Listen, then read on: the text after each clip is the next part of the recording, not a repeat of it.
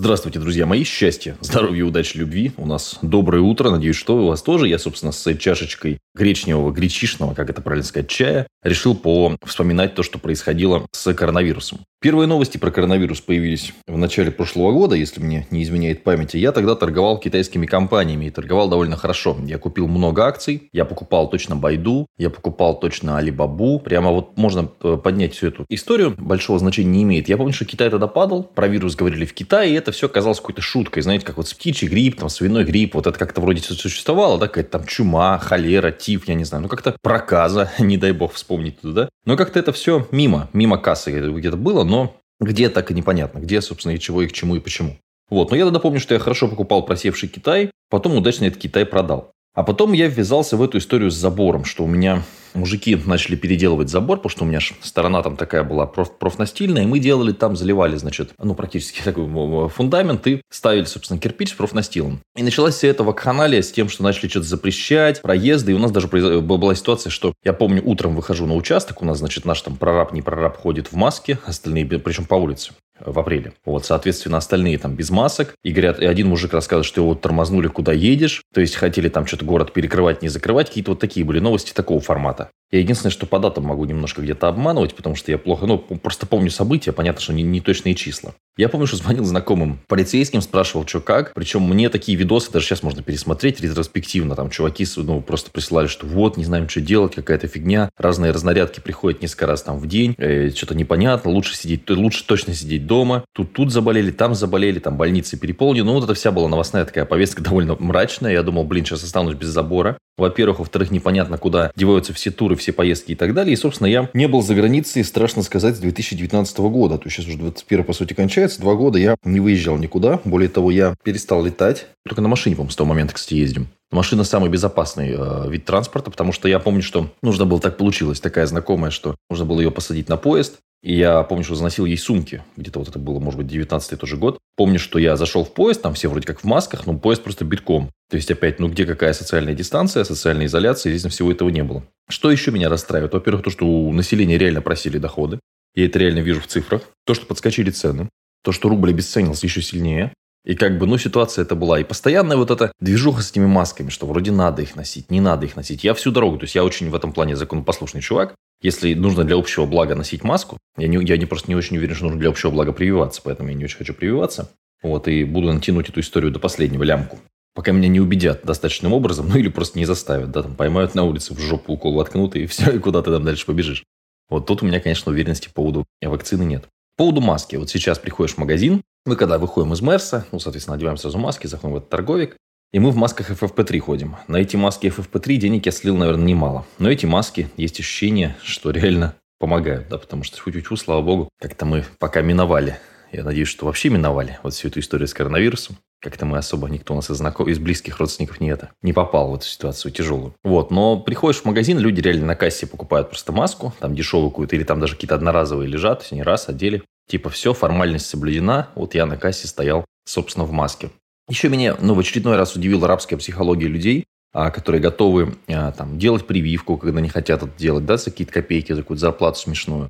Или э, там, как, как, когда начали все там сказали, вот надо ходить в масках, или ходить на работу даже, да, когда это опасно. Ну, объективно, были периоды, когда прям все нагнеталось. Объективно ходить на работу было опасно, если у вас работа с людьми, да, и там много людей. Ну, и люди, собственно, все равно ходили. То есть, арабская психология, она такая. Поэтому я понял, что я, я думал, что кроличья нора не такая глубокая. Оказалось, что очень глубокая. То есть тут можно прям и прививки. Завтра начнут там вас чипировать всем, ставить какое-нибудь клеймо, там, я не знаю, еще что-нибудь. Люди побузят в соцсетях, но, собственно, все так же. То есть, ну, настолько, я, я не думал, что настолько все как бы интересно. Вот сейчас будет еще более забавная история с выборами в России, конечно. Потому что, ну, как бы все понятно, но дальше жить будет вот так же. Немножко грустно. Да даже не столько, ну, как бы грустно, грустно во многих факторах, но самое грустное это то, что рубль вообще уже, то есть, ну, по факту превратился в какую-то бумажку, потому что сколько нужно рублей, чтобы что-нибудь купить значительное, да? Я смотрю цены там на оборудование, когда микрофон раньше стоил 3000 рублей, сейчас стоит 12, и при этом конструктивно он никак не поменялся вообще, просто его делают не в России. Когда ты смотришь на цены на там железо, на там компьютеры, ну, айфоны, ладно, там как бы плюс-минус, но всегда там, хотя и то, да, там уже под сотку, хотя всегда это было там в районе 60-70 тысяч рублей. Интересно становится. Когда смотришь гитары, которые стоили раньше, ну, 100 долларов, и еле-еле это было там, я не знаю, 6, там, 7 тысяч рублей, 6. Сейчас там это уже 18, то же самое. ну, немножко это докучает.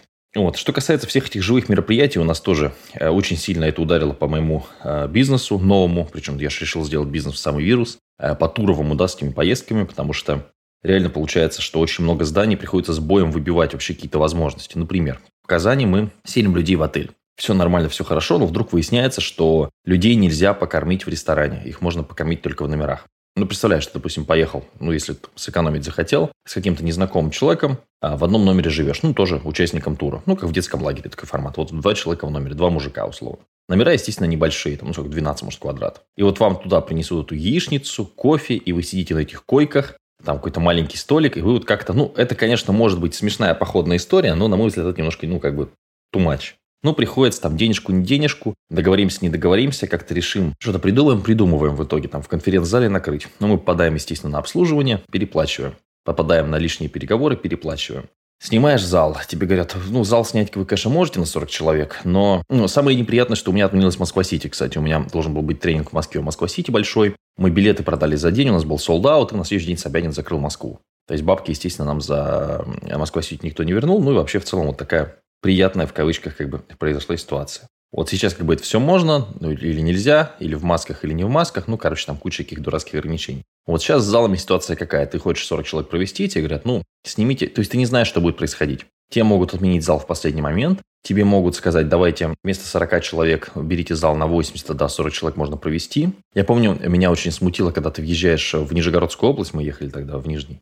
И там, знаете, такая табличка большая, что вы въезжаете в Нижний Новгород, что-то там тут какая-то вход в город там ограничен из-за коронавируса, еще что-то. То есть местами это был реально фильм про апокалипсис, про зомби, еще про что-то. Ну, то есть, э, коронавирус был бы, может быть, даже там какое-то время веселым аттракционом и чем-то новым, если бы он не длился так долго.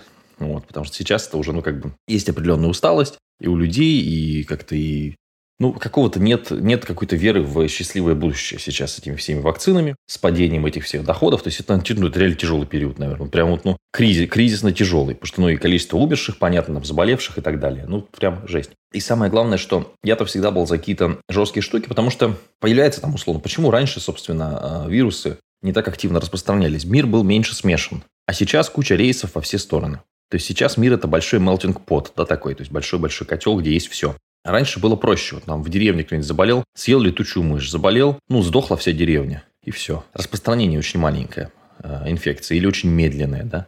А тут оно получается быстро, быстро, быстро, быстро, быстро, быстро, быстро, быстро. Ну и плюс люди, которые хотели на этом изначально нажиться, собственно, наверное, все-таки нажились на этом, потому что, ну, сами вы видели эти истории, да, что тут сюда летать можно, сюда летать нельзя.